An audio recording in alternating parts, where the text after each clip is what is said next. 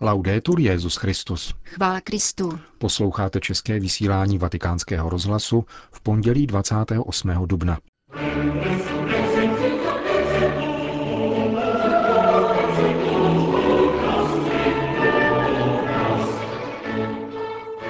Papež František přijal na audienci španělský královský pár. Svatý otec se ve zvláštním videoposelství obrátil k mladým lidem Buenos Aireské arcidiecéze. K nedělní kanonizaci se vracíme v komentáři Johany Bromkové. Hezký poslech přejí Milan Glázer a Jana Gruberová. Zprávy vatikánského rozhlasu. Vatikán. Papež František se dnes dopoledne setkal s kardinálskou radou, kterou jako svůj poradní sbor ustavil v loni v Dubnu a která se zabývá revizí apoštolské konstituce Pastor Bonus o římské kurii. Vatikán.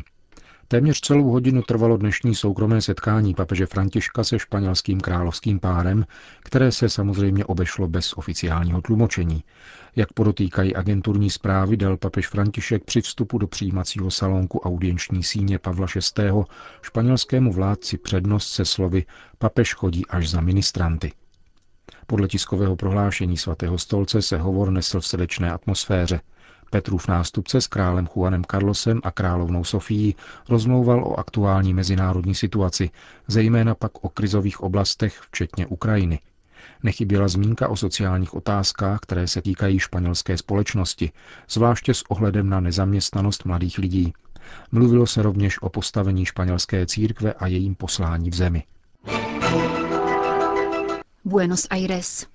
V sobotu 26. dubna se tisíce mladých lidí Buenos Aireské arcidiecéze sešli na oblastním velikonočním dní mládeže. Organizátoři odpolední setkání pojali jako den pokání a modlitby, bez eucharistické celebrace, a zároveň jako poděkování za dvojí kanonizaci papežů. Desítky kněží udíleli svátost smíření a vedli společnou modlitbu ve skupinkách. Diecézní pastorační středisko požádalo papeže Františka o zvláštní videoposelství. Svatý otec této žádosti rád vyhověl, aby mohl být mladým lidem na blízku, jak uvedl i hned v úvodu. Cestou na nahrávání jsem přemýšlel, co vám povím. Dělejte rámus, to už jsem vám řekl. Ničeho se nebojte, to už jsem vám řekl také. Abyste byli svobodní, jste ode mne také slyšeli. Přišlo mi tedy na mysl několik mladých lidí z Evangelia. S některými z těchto mladých lidí Ježíš mluvil, jiní se s Ježíšem setkali. Možná vám to pomůže. Bude-li to pro vás užitečné, vemte si to, jinak to zahoďte.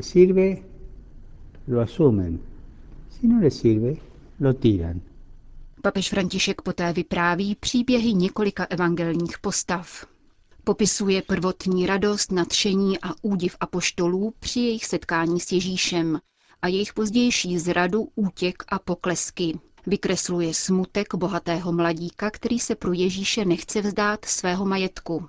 A také setkání marnotratného syna se svým otcem, ve kterém hříšný syn poznává, co dosud nezakusil, milosrdné obětí. A konečně uvádí na scénu rovněž syna najímské vdovy, Ježíš se nesmiloval nad mrtvým, ale nad jeho matkou, poznamenává papež. El entusiasta, como los apóstoles primeros, antes de iniciar un camino. Kdo jsi ty? Jsi nadšenec jako apoštolové předtím, než se vydali na pouť? Jsi ten, kdo by rád šel za Ježíšem, ale mnohé věci ho svírají a svazují? Nemůže proto pána následovat stejně jako bohatý mladík spoutaný mundéností. Neboj si ten, kdo utratil otcovo dědictví, ale potom našel odvahu vrátit se domů a prožít milosedné obětí. A neboj si mrtvý. Pokud si už zemřel, věz, že matka církev nad tebou pláče a Ježíš tě může vzkřísit. Řekni mi, kdo jsi. Řekni to sám sobě a to ti dodá sílu. Y eso te va a dar fuerza. Dívky mi vyčtou, pokračoval papež František, že jsem uvedl samé mužské vzory. Vy jste však povolány, abyste svým životem upevňovali něhu a věrnost. Stojíte na cestě žen, které Ježíše následovali v dobrém i ve zlém. Pouze žena má totiž tento velký dar života, něhy, pokoje a radosti. Vaším vzorem je Pana Maria, zdůraznil svatý otec. Jste ženy církve, té církve, nikoliv toho církve. Církev je ženského rodu, jako Maria. A vaše místo je v ní. Máte být církví, spolu utvářet církev, žít s Ježíšem, dávat něhu, doprovázet, podílet se na jejím růstu. Kéž vám ukáže cestu Pana Maria, matka pohlazení, něhy a pohotové služby. Takže se nezlobte, protože vlastně máte nad chlapci navrch. Sobre los varones. Loučil se papež František s mladými lidmi své bývalé arcidiecéze, ještě předtím, než je požádal o modlitbu a požehnal jim. Vatikán. Dnes dopoledne si na svatopetrské náměstí vrátili účastníci včerejší kanonizace Jana 23. a Jana Pavla II. Kardinál Angelo Comastri, archipresbyter vatikánské baziliky, zde přibližně pro 80 tisíc poutníků, většinou polské národnosti, slavil Eucharistii na poděkování za kanonizaci Karola Vojtily. Spolu s kardinálem Komástrin koncelebroval také krakovský arcibiskup kardinál Stanislav Diviš, bývalý osobní sekretář papeže Vojtily. Jménem svých rodáků děkuji Itálii a všem jejím obyvatelům za to, jak srdečně před lety přijali Karola Vojtilu jako biskupa a papeže, který přišel do Říma ze vzdálené země. Itálie se mu stala jeho druhou vlastí. Dnes jí Jan Pavel II. zajisté z hůry žehná, stejně jako Polsku a celému světu. V jeho srdci měly místo všechny národy, kultury a jazyky.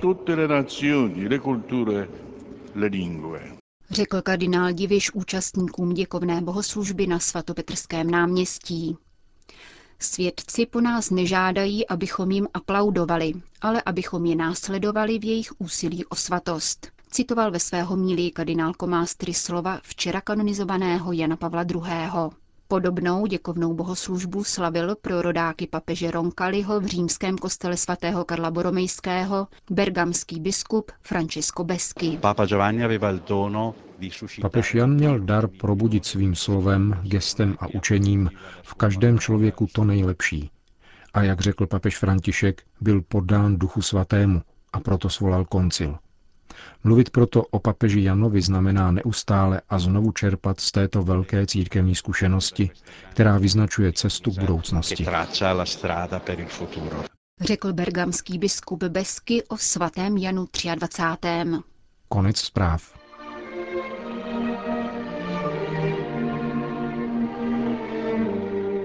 K nedělní kanonizaci se vracíme komentářem Johany Bronkové.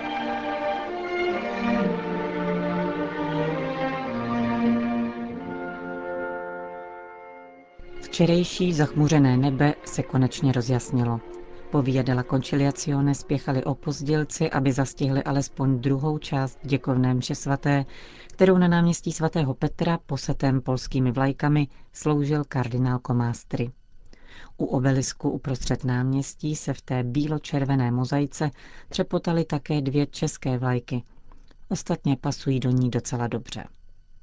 Z kraje schromáždění stojí Filipínci a sem tam je slyšet latinskoamerická španělština. Do druhého dne se zdržely také některé cizokrajné, exotičtější delegace. Od taxíků míří rychlým krokem na náměstí Černošky v hávech ze žluté látky, vyrobené přímo k této příležitosti, s portréty obou nových svědců. Elegantní aziatky v tyrkysově modrých kostýmech sladěných s reflexem slunečních brýlí pózují s bazilikou v pozadí. Jedno z aut, která prorazila přes kontroly, nese logo kamerunské delegace. Ve výkladních skříních se nabízejí životopisy a portréty obou papežů. Jeden z nich nese výmluvný název. Jan Pavel II. víta Emirákoli, tedy život a zázraky. Ten plurál vysvětluje mnohé. Nemyslím teď na to, že historie polského papeže změnila žánr a přešla do životopisů svatých, jejichž častou vadou, jak kdo si výstižně řekl, je to, že je nepíší svědci. Polský papež, který na svých cestách třicetkrát obešel země kouly, zůstává svou pomocnou rukou nadále přítomný v osudech mnoha lidí. Oslavy těchto dní skutečně jako by byly především ozvěnou a završením onoho mnohohlasého provolání Santo Subito, které znělo v den jeho pohřbu a o němž nikdo nepochyboval. Celý svět vnímal odchod tohoto papeže ze světa jako zvláštní exodus, přechod do zaslíbené země, kterého se s pohledem upřeným na pašijový týden tohoto muže přímo účastnil a bez vysvětlivek chápal jako svědectví o odchodu ze smrti do života. Síle této paschy, pronikající do morku kostí, se stěží může vyrovnat oficiální zápis do seznamu svatých. Říkali si mnozí a já s nimi. A přece jsme se mýlili.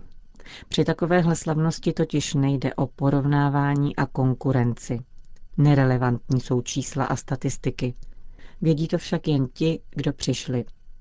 Skupina řeholnic všech věkových kategorií se skladacími sedátky v rukou, mířící v doprovodu dvou kněží, už v sobotu večer na náměstí. Početné rodiny s dětmi v kočárku, skautské skupiny připravené probdít noc spolu s mnoha dalšími, kterým často nezbylo, než se přikrýt pláštěnkou a přetrvat déšť i chlad nevlídné římské noci. Kvůli všem těmto tvářím není na místě mluvit o statistikách. Ačkoliv krajané Jana Pavla II. s velkou převahou dominovali, nebyli to jen oni. V neděli odpoledne prozradila naše vlajka na svatopetrském náměstí také česky mluvící hlouček. Do Říma jsme dorazili ve čtyři ráno, od té doby jsme na nohou a za chvíli odjíždíme. Říkají téměř omluvně, aby vysvětlili únavu vepsanou ve tvářích. Je mezi nimi i mladá žena jasného pohledu na invalidním vozíku. Byla tu prý před 19 lety a Jan Pavel II. jí požehnal. Teď neváhala trmácet se po dvě noci za sebou autobusem sem a tam. Ne, statistiky nejsou na místě. Je to totiž slavnost, při níž se buduje chrám. Vždy nový, vzdorující zemské tíže a přitažlivosti. Chrám, jehož základy jsou zapuštěny v nebesích a jeho živými kameny jsou ti, kdo zapomněli na sebe, na pohodlí a pohodlnost těla a stali se jeho součástí. Třikrát je papež při obřadu svatořečení žádán o začlenění kandidátů mezi svědce. Odpovídá nejprve prozbou o modlitbu schromáždění a přímluvu všech svatých. Pak vzýváním Ducha Svatého a konečně dává souhlas spolu s ujištěním, že tak činí po dlouhém zvažování, poté co opakovaně prosil o boží pomoc a vyslechl názory mnohých.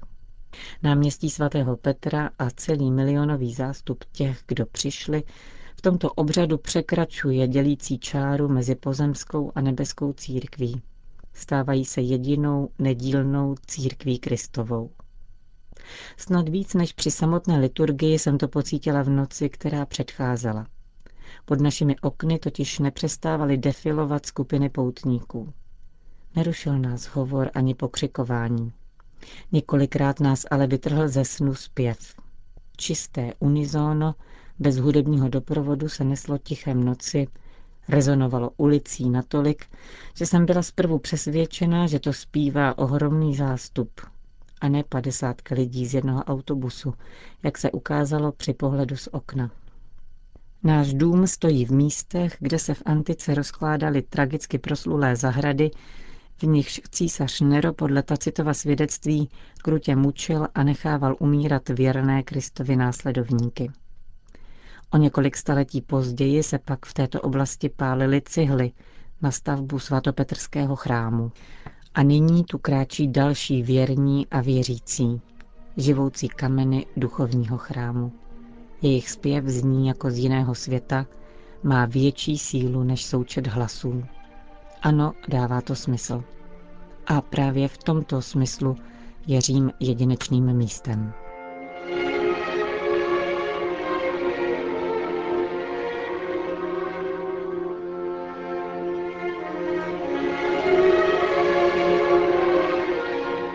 Končíme české vysílání vatikánského rozhlasu. Chvála Kristu. Laudetur Jezus Christus.